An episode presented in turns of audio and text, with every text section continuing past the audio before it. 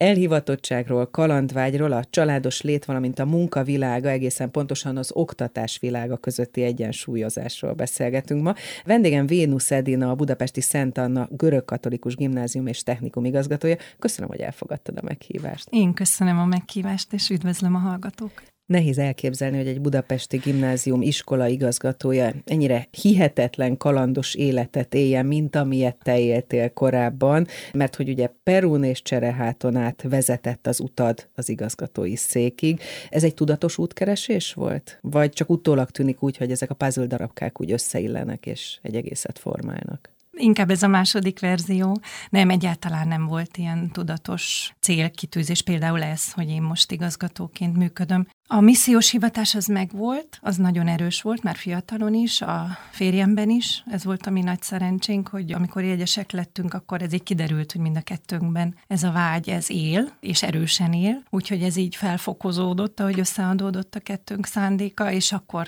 kerestünk. Az már egy tudatos keresés volt.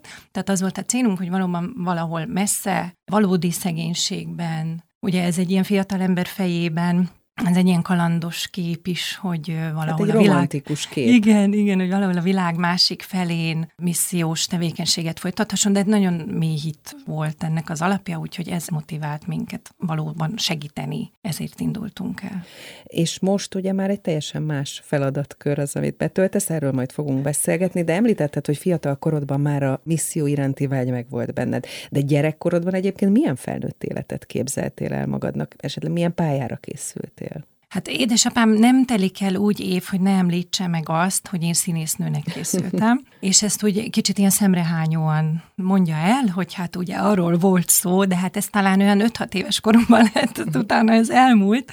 Én azt hiszem, hogy a nevelés az volt az én igazi hivatásom. Tehát azt tudtam, hogy valamilyen tőlem fiatalabbakkal való foglalkozás az enyém, ez az én sajátom. Tehát a pedagógia. Én azt hiszem, hogy én született pedagógus vagyok, ezt tudtam. Ez nagyon hamar kikristályosodott, nagyon jól ment a német, úgyhogy az úgy adta magát, hogy német szakos tanár legyek. Ugye mellé jött aztán az angol, a nyelveket nagyon szerettem ez már tudatos volt. Miután a nyelvekkel kutatásokban is tudtam foglalkozni az egyetemen, ezért a tolmácsfordítói szakot is elvégeztem, tehát próbáltam nagyon elmélyülni ebben a két nyelvben. Ezt nagyon fontosnak is tartottam. Egyébként ezt most is nagyon fontosnak tartom, hogy a fiatalok a világnyelveket elsajátítsák, és magas színvonalon. Tehát ez az iskolában is egy nagyon fontos törekvés kollégáimmal együtt, nem csak nekem a Mária. Igen, tehát ez, ez a világ, ez így megjelent az életemben, dolgoztam tolmácsfordítóként, de hát az látszott, hogy az nem az én utam. És aztán a pedagógia. Visszatértem, tanár lettem. És olyan nagyon tudatosnak gondolnak, vagy látlak téged. Ezt sugárzod, ezt a családodból hozod, ezt a fajta tudatosságot? Ez honnan jön? Igen, én azt hiszem, hogy édesapám, édesanyám is nagyon komoly értékek mentén élte az életét, és ez következetes volt.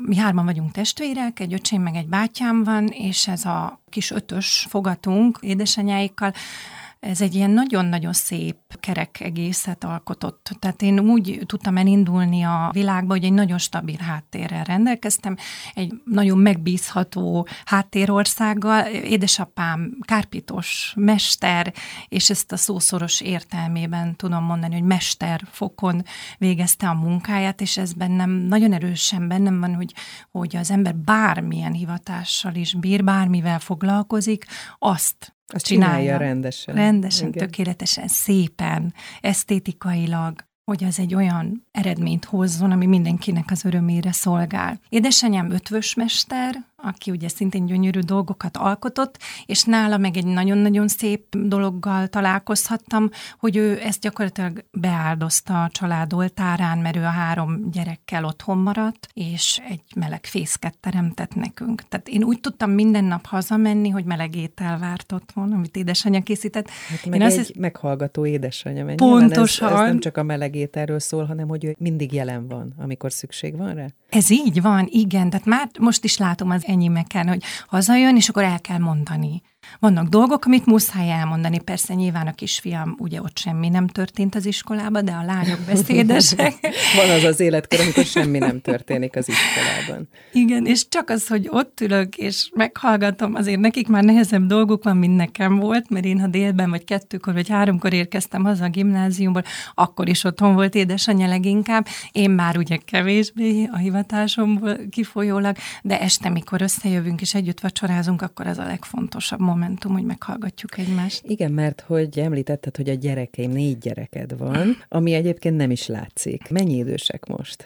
11, 14, 16, és a nagylányom most fogja betölteni a 18-at. Feladat ebben az esetben is van bőven, és azt gondolom, hogy te, hogyha már a mintákról beszélünk, édesapád és édesanyád mintáját ötvözted. Igen, igen, igen, azt hiszem, hogy, hogy ez a nagyon komoly munkabírás, ami édesapámra annyira jellemző, tényleg reggeltől estig tudod dolgozni, hogy megteremtse a családjának a mindenféle körülményehez, minden költségre a pénzt.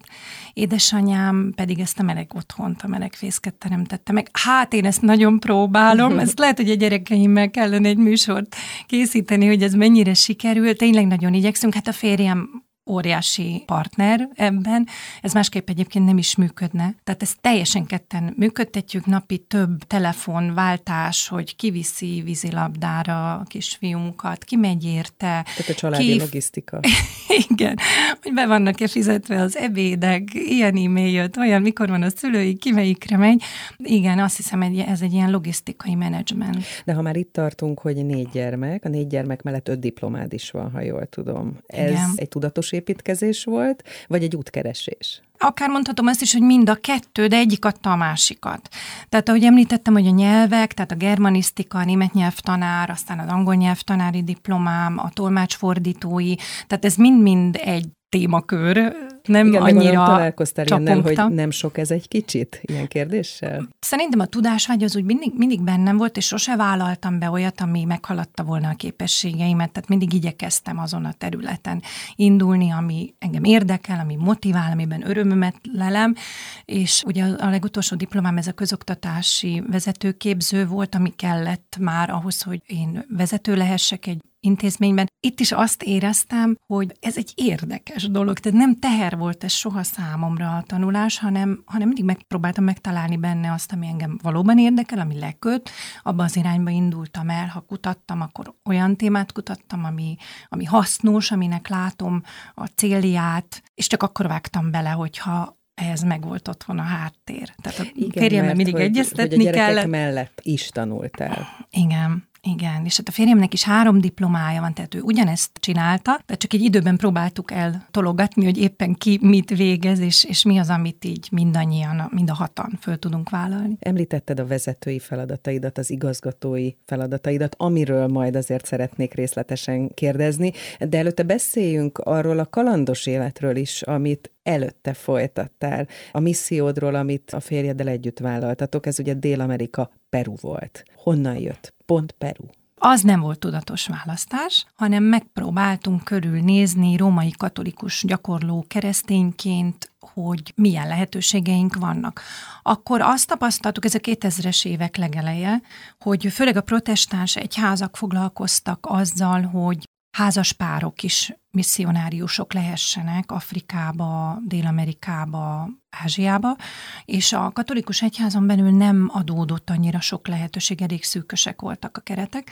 Talán inkább szerzeteseknek, vagy olyanoknak, akik gondolnak a szerzetesi életre, nekik sokkal nagyobb lehetőségek álltak a rendelkezésükre. Ennek ellenére találtunk egy közösséget, a harmadik világ szegényeinek szolgálóit, akik itt Budapesten a nyolcadik kerületben is működnek, és ez volt az a szervezet, akik örömmel fogadtak házas párokat is. Ekkor egyébként mi még csak jegyesek voltunk, tehát már a jegyességünk során jártunk ebbe a budapesti közösségbe, és akkor így nagyon szépen építkezett ez a hivatás, hogy akkor mi megpályáztuk ezt a lehetőséget, hogy Kuszkóba, ami ennek a olasz alapítású közösségnek a missziós központja. Oda egy ilyen házaspáros missziós időszakra pályáztunk, és találkoztunk ennek a közösségnek a vezetőjével, ez egy olasz atya, aki beszélgetett velünk, elolvasta a pályázatunkat, és úgy döntött, hogy mehetünk. És mi volt a cél, amiért elindultatok? Ennek a missziónak több épülete van Kuszkón belül. Van fiú iskolájuk, fiú napközi otthonuk, lányiskola, lány napközi otthon, időközben felépült egy nagyon-nagyon szép központjuk is. Ők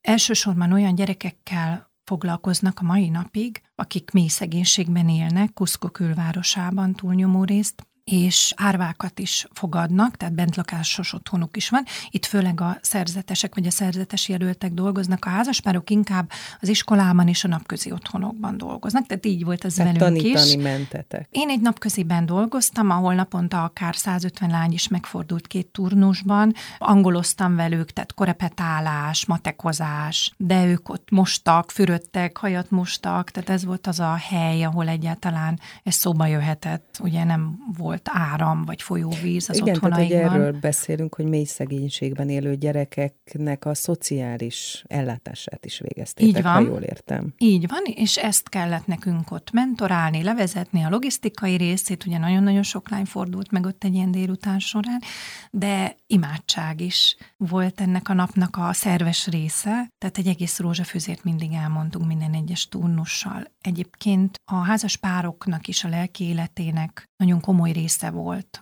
az Istennel való kapcsolatnak az elmélyítése, úgyhogy volt egy egész órás szentségimádás minden délben, illetve minden nap szentmisére is mentünk. Tehát gyakorlatilag azt mondhatom, hogy napi nettó három órát valóban a Jóistennel gyakorlatilag is együtt töltöttünk, nem csak abban az értelemben, hogy a, a munkánkat megszentelte, hanem egy ilyen valós, imádságos órák voltak ezek. Amikor innen elindul az ember, akkor van egy kép benne, hogy mivel fog találkozni.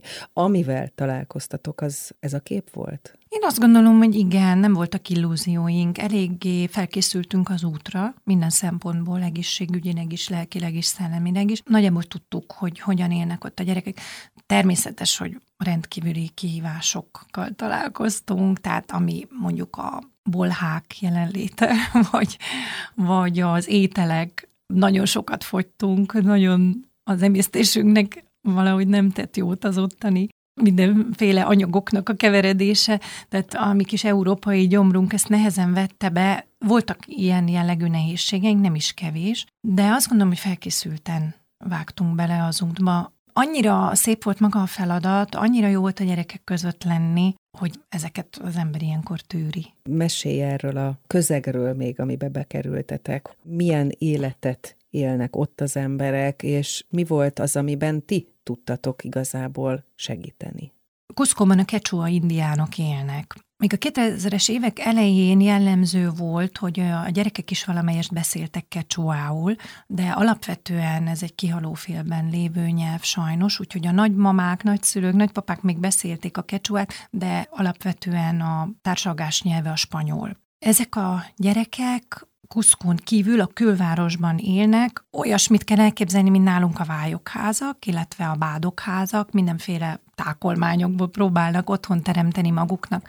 A legtöbb otthon, ahova mi kijártunk, mint misszionáriusok, azok inkább ezek a sárból tapasztott vályokházak voltak, természetesen mindenféle közmű nélkül. Tehát messzire el kellett nekik menniük az ivóvízért, bejártak a városba, a piacokra, állatokat tartottak, de ugye elég magasan vagyunk, tehát 3000 méter fölött van Kuszkó, itt a növényzet sem olyan dús, az állatok sem olyan szép kövérek, mint mondjuk nálunk egy, egy, egy tanyán, tehát elég nehezen jutottak tápláló élelmiszerhez is. A piacokon elsősorban ugye hűtők nem álltak ott rendelkezésre, tehát a friss vágású állatokat, lámákat, vikonyákat, de más egyéb szárnyasokat, mindenféle állatokat, ahogy levágtak, azt ott rögtön a frissen feldolgozott húsokat, meg beleket, meg mindenféle számunkra néha riasztónak tűnő dolgokat kiraktak. Igen, a, olvastam a nyárson sült tengeri malacról. azt, azt az utcán lehet kapni minden sarkon, csemege. És nagyon sok ételüket a belsőségekből készítik el. Na, azt hiszem ez volt az, ami nekünk annyira nem, nem volt fogyasztható, viszont azért abban sok fehérje volt ez tápláló a gyerekeknek. Tehát nehéz körülmények között éltek, nehéz anyagi helyzetben, nagyon nagy volt a munkanélküliség, tehát a szüleik legtöbbször semmiféle munkával nem rendelkeztek, és kereskedelemmel, állattartással, növénytermesztéssel próbálták meg a családokat fenntartani. Na, ezek a gyerekek reggel felkerekedtek, és a mi iskoláinkba jöttek el. Délutános, délelőttös váltásban tudta a misszió megoldani azt, hogy minél több gyereket tudjunk fogadni. Úgyhogy aki mondjuk délelőtt volt iskolában, az délután jött a napközibe, és fordítva. Így az egész napjukat gyakorlatilag lefettük, biztonságban voltak, jó helyen, a szüleik is nyugodtak lehettek, hogy tényleg egy szép környezetben, elfogadó környezetben, szeretetben vannak a gyerekek egész nap, és akkor estére tudtak hazatérni a családjaikhoz. Milyen szemléletet hoztál onnan? Mert nyilván az ember bekerül egy másik kultúrába, egy másfajta szemlélettel is találkozik. Mi az, amitől esetleg akár több lettél általuk? Ó, hát ez nagyon-nagyon sok minden. Én azt hiszem, amit az ember egy ilyen messzi országban, egy más kultúrában mindenképpen megtanul, az az elfogadás az az, hogy az én beidegződött elképzeléseim, az én módszereim, az én értékrendem egyáltalán nem biztos, hogy mindenki számára elfogadható, és nem mindenki tekint arra ugyanúgy értékként, ahogy én. És azt tanultam meg, én is, a férjem is, és azóta is ebből táplálkozunk, hogy ezek a tőlünk olykor idegen kultúrák milyen nagyon értékesek, milyen nagyon szép az a gondolkodásmód, hogy ők tervezik az életüket. Ott engem különösen megragadott az talán az, hogy a kecsua ősi kultúrát hogyan ötvözik a katolicizmussal. És az az elfogadás, ahogy erre a katolikus egyházot nézett, az, hogy ők bátran használhatták a régi kecsua dallamvilágukat, és esetleg Máriát szólították meg pacsamama helyett, ez egy olyan nagyon szép egységet alkotott, ami senkit nem bántott, ami nem volt eretnek, és nem keltett felháborodást, hanem tényleg ez a kerek egész ezt az üzenetet adta. Most egyszer csak vége szakadt ennek a perui missziónak. Ennek egyrészt mi volt az oka, illetve jelentette ez azt, hogy nektek fel kell hagyni ezzel a segítő tevékenységgel? Több oka is volt. Egyrészt említettem, hogy elég nehezen bírta az egészségünk, az ottani tápanyagokat, tehát nagyon sokat fogytunk, kezdett romlani a egészségi állapotunk, de igazából a szellemi oka az pedig az volt, hogy ez az atya, aki alapította ezt a missziót, ő akkoriban egy váltást hozott a misszió szellemi irányzatába, ami pedig az volt, hogy azt szerette volna, hogyha nincs nagy jövésmenés, hanem életre szóló elköteleződést vállal mindenki. És hát nekünk lecegezve ez a nagyon komoly kérdés, hogy el tudjuk-e képzelni azt, hogy egy életen át itt maradunk. És akkor kaptunk talán egy hónapot, hogy bölcs döntést tudjunk hozni, és hát egyértelművé vált számunkra, hogy nem. Bármilyen szép feladat volt is ez, tudtuk azt, hogy ha gyerekeink fognak születni, azokat Magyarországon szeretnénk felnevelni nagyszülők nagy örömére, erős volt ez a családi kötelék, és hát ezek a dolgok így szépen úgy összeálltak egy egészé, hogy akkor hazajövünk. Haza is jöttünk, és hogy a második kérdésedre is válaszoljak, bizony nem szakadt vége ennek a missziós hivatásnak, sőt, itthon még jobban kiteljesedett. Akkor én már több görögkatolikus pappal nagyon jó kapcsolatban voltam, sőt, hát a férjem is, mondhatom, hogy a legjobb barátja egy görögkatolikus pap lett, és hát ők így lecsaptak ránk, mikor hazajöttünk, nekünk szegezték azt a kérdést, hogy ha megvan ez a hivatás, és ez valós, és miről fakad, akkor miért nem itt Magyarországon? Hiszen találkozhattok itt is hasonló élethelyzetben lévő családokkal, gyerekekkel akár nem kell messzire menni Borsodaba, Zemplén megye. Így volt, így volt. Nem kell messzire menni, ezt ilyen idézőjelbe igen, tenném, igen. mert... Én... Nyilván Perihoz képest. mert utána megkaptuk édesapámtól, édesanyámtól, meg anyósoméktól is, hogy hát csöbörből vödörbe, mert ugyan közelebb vagyunk, és tudunk néha találkozni, de megint sikerült. a szomszéd utcában. igen, megint sikerült megtalálni az országon belül majdnem az egyik legtávolabbi pontot. Igen, így lett. Tehát Rakaca és Rakaca Szend szomszédos falvak a Csereháton, ami egyébként Magyarországnak szerintem az egyik legszebb területe természeti szempontból. És ez két olyan hátrányos helyzetű falu, ahol az egyikben Rakaca Szenden nagyon kedves barátunk a családjával alapított egy általános iskolát és óvodát, tehát akkor az már néhány éve működött, amikor minket oda, oda csaltak a szó jó értelmében, hogy ebben a munkában vegyünk részt. Ugye itt az én pedagógus mi voltom tudott kidomborodni. Én ott tanítottam, napköziztem, mindenféle kurzusokat indítottam a helyi gyerekeknek. Rakaca Szentről azt kell tudni, hogy a lakosságnak a nagy része roma származású, akkoriban nagyon-nagyon magas volt a munkanélküliség, ugye a régi munkahelyek megszűntek, nem jöttek létre újabbak, tehát nagyon nehéz körülmények között élnek ott az emberek. Egyébként ez a mai napig is így van. És óriási dolog volt ott az iskolának, meg az óvodának a megalapítása, mert azok a pici gyerekek hosszasan buszoztak. Kora reggel föl kellett ülniük egy ilyen távolsági buszra, és elmenni a közeli nagyobb településekre. Ezt oldotta meg ez, hogy ott helyben tudtunk egy keresztény iskolát működtetni, ami egy nagyon meleg hangulatú, nagyon kedves, egy ilyen kis szeretett sziget lett ott a faluban. Mondhatom, hogy egy kulturális központ is egyben. A szülőket is nagyon igyekeztünk beszippantani, előadásokat csináltunk a gyerekekkel, színjátszókört működtettünk. De nyilván ennek a feltétel az, hogy közöttük kell élni. Igen, ezt másképp nem is lehet egy ilyen picike faluban.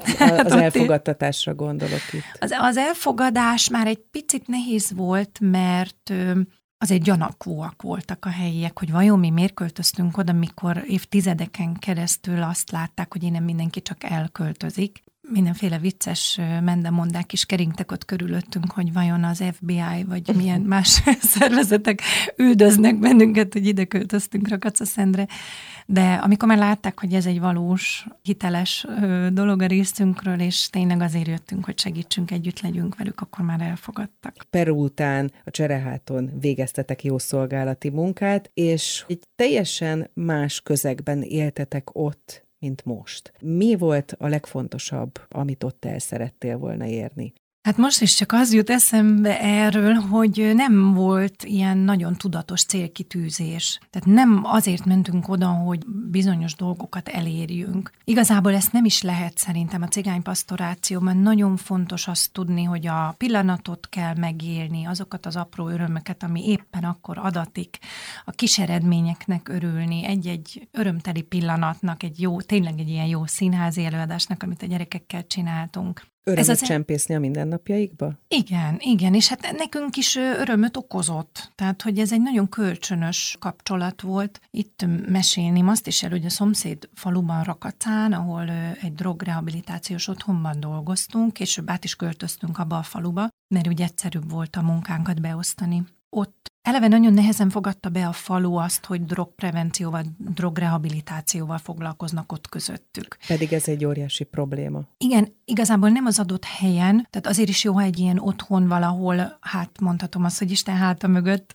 ott a csereháton tud létrejönni, mert jó az, hogyha nagyvárosoktól távol van. De a falu maga Nyilván nehezen tudta azt elképzelni, hogy hogy működhet az élet egy ilyen újabb terheléssel, mondjuk még a munkanélküliség és az egyéb problémák mellé. De ott is ugyanez volt a tapasztalat, hogy amikor már látták, hogy ezek a fiúk helyesek, akarnak, küzdenek, dolgoznak, és elkezdték járni a falut, akkor már elfogadás övezte ezt a munkát is. Ott mi a férjemmel nagyon aktívan részt vettünk ebben a munkában, a férjem addiktológiai konzultáns, tehát ő kifejezetten a szakmai részében vett részt, én pedig igyekeztem, amennyire tudtam, akkor már volt két gyerekünk, picikék voltak a lányok, tehát itt toligáltam őket a babakocsiban, vagy magamra kötözve, de részt vettem a fórumokon, és amire az előbb rákérdeztél, hogy ez egy nagyon kölcsönös dolog. Tehát soha nem azt tapasztaltuk meg, bárhova mentünk, és bármit is csinálunk, hogy mi most oda megyünk, és itt adunk, meg dolgozunk, hanem mindig azzal jöttünk haza mindenhonnan, vagy esténként mindig azzal szembesülünk, hogy mennyi mindent kaptunk ma mi. És ugyanez jellemezte a fiúkkal is, akik a droggal harcoltak, és próbáltak egy új életet kezdeni, hogy amikor egy, egy ilyen fórumon leültünk, és beszélgettünk, és elmondták, hogy mi fáj nekik, mi rossz, mi nem megy, mivel harcolnak, milyen küzdelmeik vannak, ott körbe ment a szó, és mi a segítők ugyanúgy elmondtuk, hogy éppen én mivel harcolok, milyen küzdelmeim vannak. És a végén úgy jöttünk ki egy, egy ilyen fórumról, hogy ezek azonosak. Ugyanolyan nehézségeink vannak. Persze különbözőek, mindenkinek más az élethelyzete, de az egyik nem jobb, nem rosszabb, nem kisebb, nem nagyobb. Talán ez az, amit az ember megtanul, hogyha egy kicsit mer a kalandokra igent mondani, és elindul. És hát rengeteg kalandra mondtatok igent, rengeteg helyen segítettetek, most pedig Budapesten vagy egy iskola igazgatója. Ez hogyan jött az életedbe? Nyilván ez egy teljesen más közeg, és más kihívásokat jelent itt építkezni. Így van, az építkezés az egy kulcs szó itt is. Ez az iskola, ez egy átvett intézmény, ami azt jelenti, hogy 75 éves múltra tekint vissza, és közgazdasági középiskolaként nagy neve is van a szakmában. Ezt az intézményt vette át a görög katolikus egyház. Nagyon fontosnak tartották már korábban is a vezetőim, hogy ezt a közgazdasági szakmát, ezt tovább erősítsük, ez a fénye, még, még fényesebb legyen az iskolának, úgyhogy ezen nagyon sokat dolgozunk, de ugyanakkor párhuzamosan elindult a gimnáziumi képzés. Na, ez az építkezés, ez egy újdonság, tehát tulajdonképpen most fognak érettségizni az első gimiseink, ami hát óriási öröm, meg nagy izgalom is, és nagyon szépen látszik az, hogy erre van igény, van kereslet, nagyon sok az a diák, aki szeretne egy görögkatolikus intézményben tanulni. Én azt gondolom, hogy van a szülőkben, még a keresőkben is, tehát a nem gyakorló keresztényekben is egy igény arra, hogy esetleg egy házi iskolába járassa a gyerekét. Biztonságos hátteret, komoly értékrendet remél egy ilyen iskolában. Ezt mi meg is adjuk. És azt gondolom, hogy mivel Budapesten nagyon sok a katolikus intézmény, és hát az egyházi intézmény is rendkívül jó nevű iskolákat tudnánk itt most felsorolni, nagy a verseny, de mi egyrészt különlegesek vagyunk azért, mert görög katolikusok vagyunk, ez Budapest egyetlen görög katolikus intézménye. Maguk a görög katolikusok is azt gondolom, hogy egy kicsit ilyen csodabogarak. Nyilván kisebbségben élünk, itt Budapesten, nyilván a keleti végeken élnek a görög katolikusok túlnyomó többségében, de szorványban, az egész országban jelen vagyunk.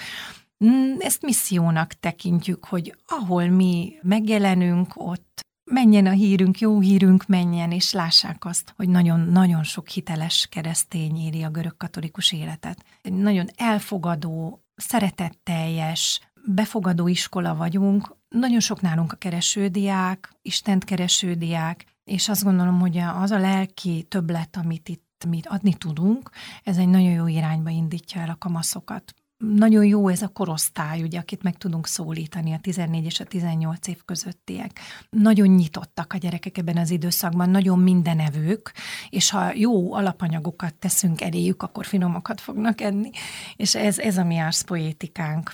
Tehát ez egy másfajta hivatás vagy elhivatottság, ami most dolgozol. Viszont ugye az elmúlt időszak egyik iskola igazgatónak sem volt könnyű. Ugye itt a Covid hullámai nyilván minden egyes intézményt érintettek, és Bárti annó még a Covid előtt megkaptátok az év digitális tantestületet címet. Nyilván azért nektek is okozott, gondolom, nehézséget az elmúlt másfél év. Hogyan vészeltétek át?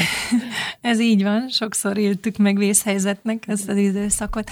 Valóban az, hogy a kollégáim egy ilyen nagyon magas szintű digitális kompetenciát sajátítottak el, ez óriási könnyebbség volt az átállásnál. Megvannak a gépeink, tehát az infrastruktúra rendelkezésre állt, sőt, azoknak a gyerekeknek is tudtunk gépet kölcsönözni, akik nehéz körülmények között élnek, és ezért otthon nem állt rendelkezésükre saját gép. Ez így megkönnyítette az indulást. Hát nyilván egy pedagógus azt gondolom, hogy azért megy tanárnak, mert a gyerekekkel, a fiatalokkal szeret lenni.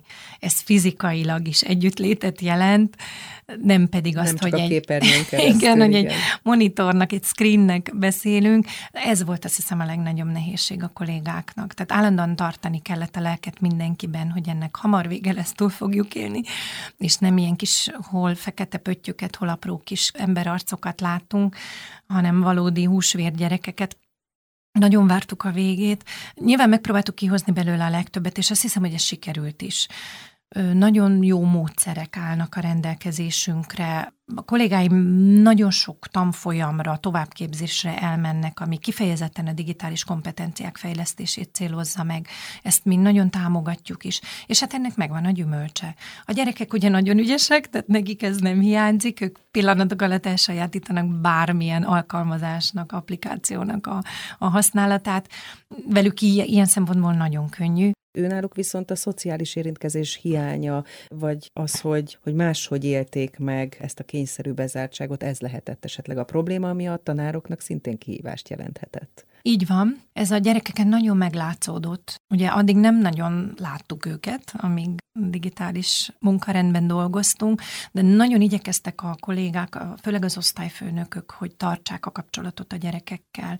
Tehát akár külön fölhívták telefonon, vagy ha úgy érezték, hogy valakinek gondja lehet, akkor a szülőt megkeresték. Tehát próbáltuk ezeket a szociális kapcsolatainkat melegen tartani. Amikor visszatértünk, akkor meg ez így robbant. Tehát maszkban a folyosón ölelkező gyerekek tömegét láttuk, és hát nem is, már akkor inkább elbújtunk, hogy ne kelljen szegényekre rászólni, hogy tartsák a másfél méteres távolságot. Igen, és ugye nálunk még egy korosztály közben részese lett a tanításnak, mert a hatosztályos gimnáziumot is el tudtuk végre indítani, úgyhogy ez idén indult, úgyhogy most első hetedikeseink koptatják a padokat, ami hát nagyon nagy... 12 évesek. Így van, úgyhogy egy picit fiatalabbakkal is tudunk már találkozni. Hála Istennek, ugye velük még nem kellett a digitális munkarendet megtapasztalni.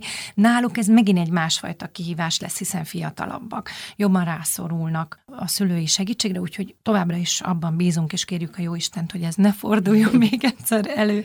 Fogjuk beépíteni, és mai napig ezt napi szinten beépítjük a digitális tudásunkat, ezeket a módszereket, hiszen ez ma már elvárás, enélkül nem lehet tanítani, de örülünk, ha ezt így mi, a tanári szabadságunk mértéke szerint dönthetjük el, hogy mikor, milyen alkalmazást, mikor, milyen digitális eszközt, milyen mennyiségben alkalmazunk az órákon, és nem pedig a COVID. Arra gondoltam, hogy engedj egy kicsit belelátni a vezetői helyzetedbe, feladatodba, mert nekem is van két gyermekem, és amióta iskolában járnak, látom, hogy egy iskolaigazgató az nagyon sok mindennel foglalkozik, szertágazó feladatai vannak, és nagyon komoly olyan kihívásokkal szembesül, amire nem is gondolnánk. Igen, erre nem lehet felkészülni. Talán ez a sokrétűség, meg a rugalmasság. Ez... Lehet, hogy éppen építkezést kell vezetni, és rengeteg mindent felsorolhatnánk, hogy Igen, ez, pályázatot ez... kell írni. Így van. Igen, ez most pont valóság is a mi életünkben, tehát egyszerre zajlik egy nagyon komoly energetikai beruházás az iskolában, a különböző pályázatok. Hála Istennek nagyon-nagyon jó kollégáim vannak, nagyon ügyes, nagyon rátermett csapat dolgozik az iskolában, és ezért nagyon hálás vagyok nekik. Tehát mindenki megtalálja azt a feladatot, amiben ő jó, igyekszünk úgy is kiosztani vezetőtársaimmal a, a feladatokat, hogy azt a kollégát szólítjuk meg, aki, aki azt örömmel és szeretettel és kompetenciákkal tudja megoldani. Hát ez egy csapatmunka, ezt egyedül nem lehet. Nem is azt gondolom, hogyha egy vezető úgy gondolkodik, hogy majd ő ezt megoldja, azt megoldja, akkor az, az biztos, hogy nem fog működni. Én nagyon hiszek ebben, hogy csapatban kell dolgoznunk. Nagyon alapozok is erre, tehát valóban megkérem, delegálom a feladatokat, el is várom, hogy határidőre készen legyenek a feladatok, mert egymásra építjük ezeket az építőkockákat. Ami még fontos az iskola életében, hogy nagyon nyitottak a kollégák is. Ez egy építkező tantestület. Bővült a létszámunk, úgyhogy új kollégákat kellett fölvenni. Tehát és egy 270 fő körüli igen, iskoláról beszélünk, olyan igen. 30 főnyi tanító személyzettel? Igen, igen, így van, és most hát hat új kolléga érkezett az iskolába. Fluktuáció nincs, tehát nem nagyon megy el senki, mert jól érzik ott magukat a kollégák. Van olyan kollégám, aki ott érettségizett, aztán öt évig egyetemre járt, és azóta ott dolgozik. Tehát ez egy tényleg egy igazi középiskola, ahova a gyerekek is nagyon szeretnek járni, a kollégák is szeretnek ott dolgozni. Én azt gondolom, hogy nekem vezetőként a legfontosabb feladatom az, hogy mindig mindenkire legyen időm. Na, ez nagyon nehéz. Igen, ezt épp kérdezni akartam, hogy, hogy nyilván minden szép és jó, de azért vannak problémák, nehézségek a hogy mindennapokban. Ne, hogy, hogy ebbe is engedj egy picit belepillantani bennünket. Persze, hát nagyon-nagyon sok nehézség van, de nyilván a digitális munkarendre való átállás is annak idején rendkívül sok problémát hozott magával. Maga ez a beruházás rendkívül sok problémát hoz magával. A napi teendőkből nagyon sok minden adódik, lebetegednek a gyerekek, megszervezni a iskolai oltástól kezdve a beiskolázási marketinget, PR tevékenység, a pályázatok.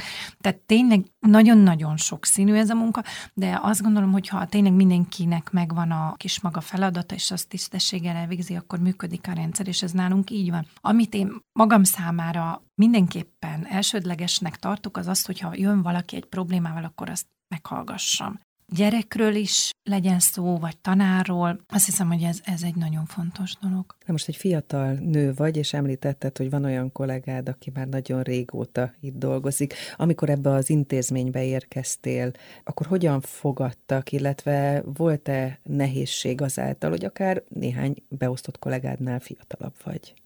Igen, természetes, hogy vannak, hát még nyugdíj mellett dolgozó kollégáink is vannak. Nem, ilyen jellegű probléma tulajdonképpen azt kell, hogy mondjam, hogy nem volt. Tényleg egy annyira elfogadásra beállt tantestületről beszélünk, hogy tudták, hogy átvette az egyház az intézményt, görögkatolikussá vált az iskola, ezt ők elfogadták, tehát az akkori igazgatóasszony ezt nagyon-nagyon szépen átvezette, és mindent megtett azért, hogy ez fájdalommentes legyen ez az átállás. És ennek lett az eredménye az, hogy igyekezett Kocsis Fülöp érsek metropolita atya olyan vezetőt találni, aki maga is görög. Ez lettem én. Tehát azt gondolom, hogy egy elég elfogadó társaságba csöppentem bele, és ehhez Tudni kell azt, hogy az előző igazgatónő, ő most szakképzésért felelős referensként ott dolgozik az iskolában, és a kettővel korábbi igazgatóasszony is nyugdíj mellett ugyanúgy ott dolgozik az iskolában, és tanítja a saját tantárgyat. Tehát azt gondolom, hogy ez egy olyan nagyon szép együttműködés, hogy mi sokszor így akár hármasban is, engem megelőző, igen, igazgató kollégáimmal, akikre nagyon nagy tisztelettel nézek fel, és akiknek a, a tapasztalatára folyamatosan szükség van ahogy, ahhoz, hogy előre lépjünk, hogy tényleg velük akár egy kávé mellett tudjunk egy-egy komolyabb döntésről beszélni. Ugye beszéltünk arról, hogy négy gyermeked van, 11 és 18 év között. Hogyan tudod a, az otthoni feladatokat, az iskolai feladatokat együtt jól végezni? Hát itt is a csapatmunka. Mert hogy a maximalizmusról megbeszéltünk, hogy nyilván valamihez fogsz, azt nagyon szeretett csinálni. Igen, ezt a gyerekeim nem is szeretik, igen, igen, mikor a takarításnál ellenőrzés van, hogy mennyire sikerült az tökéletesen. Csapatmunka, tehát tényleg a férjemmel is, a négy gyerekkel is csapatban gondolkodunk. Mi eleve úgy neveltük a gyerekeket, hogy ha valaki ott valamit megcsinál, akkor az nem anyának segítés. Én ezt nagyon fontosnak tartottam. Ezt egy nagyon híres nevelőtől vettem át ezt a gondolatot, hogy amikor a háztartásban valamit el kell végezni, az, az nem az anyának történő segítés, hiszen én annak ugyanúgy egy részese vagyok, mint ők. És ezt tudatosítottuk a gyerekekben, úgyhogy nálunk a feladatok fel vannak osztva. Minden nap egy apró feladatot kell a gyerekeknek elvégezniük, ami esetleg egy teregetés, vagy egy hajtogatás, vagy a szemét kivitel, tehát nem egy megterhelő dolog, de részesei annak az egységnek, amit a háztartás jelent nálunk, és így nekem is könnyebb. Tehát ha ők egy-két dolgot megcsinálnak, addig én összedobok egy gyors vacsorát, és azért így szépek az estéink. Ugye beszélünk arról, hogy munkát, magánéletet együtt kell működtetni. Melyik területen milyen céljaid, terveid vannak? Hát a munkám, ennek a gimnáziumnak a vezetése, ez megint csak egy misszió a számomra, egy küldetés. Ezt én érsekatyától kaptam, ami nagyon megtisztelő a számomra, és ennek azt gondolom, hogy minden erőmmel megpróbálok megfelelni. Ez az iskola a régi hírnevére nagyon büszke, és azt szeretném nyilván elérni, hogy kollégáimmal együtt ez egy olyan iskola legyen, ami a katolikus, a nagyon erős katolikus iskoláknak a mezőnyében megállja a helyét, ne tartozzon az erősek és a versenyistálók közé, hanem maradjunk ez a nagyon elfogadó, befogadó, szeretetteljes iskola, de meglássák bennünk azt a gimnáziumot, ahonnan orvosnak is lehet majd tovább tanulni, de ha kell, ott marad nálunk egy szakmát tanulni, turisztikát, vagy pénzügyi számviteli ügyintézőt, és úgy kerül ki tőlünk az életbe egy fiatal, egy fiatal felnőtt, hogy egy olyan biztos értékrendet tud a magáénak, amivel meg fogja állni a helyét a társadalomban. Azt gondolom, a munkámban ez, ez a legfontosabb célkitűzésem. A családban pedig az, hogy nagyon sokat legyünk együtt, csak legyen a minőségi idő, és tényleg I think. Nyilván arra vágyom, hogy a gyerekeim megtalálják a párjukat, és szép családokat tudjanak alapítani, és hogy ehhez én majd meg tudjam adni minden minden erőmmel a segítséget ezen leszek. Azon gondolkodtam, itt miközben beszéltél, ugye, hogy kalandokról beszéltünk, arról, hogy missziót végeztetek a férjeddel Peruban, Csereháton, és még nem is beszéltünk arról a kisebb írországi kitérőről, ahol szintén dolgoztatok és éltetek. Lesz-e még misszió, lesz-e még kaland az életedben? Biztosan, miután tényleg az az árszpoétikánk a férjemmel együtt, hogy nyitottak vagyunk a kalandokra. Tehát ha jön, akkor igent mondunk rá, de azért így 46. életévenben nem keresem tudatosan ezeket a kalandokat, legalábbis sem így a külföldi kalandokat illeti. Azt gondolom, hogy nekem én megtaláltam a hivatásomat, egy olyan helyen vagyok most, egy olyan munkakörben, ami, ami misszió, tehát tudok élni a hivatásomnak, nagy kihívás, van feladatom, kell sokat tanulnom, kell sokat dolgoznom, tehát nem kell keresnem, a kalandokat jönnek maguktól. Köszönöm a beszélgetést, és jó munkát kívánok. Nagyon szépen köszönöm. Vénusz Edina a budapesti Szent Anna Görög Katolikus Gimnázium és Technikum igazgatója volt ma a vendégem, és persze legközelebb ismét egy nő tart velem, akivel érdemes lesz beszélgetni, illetve akitől érdemes lesz valamit megtanulni. Kutasi Juditot hallották.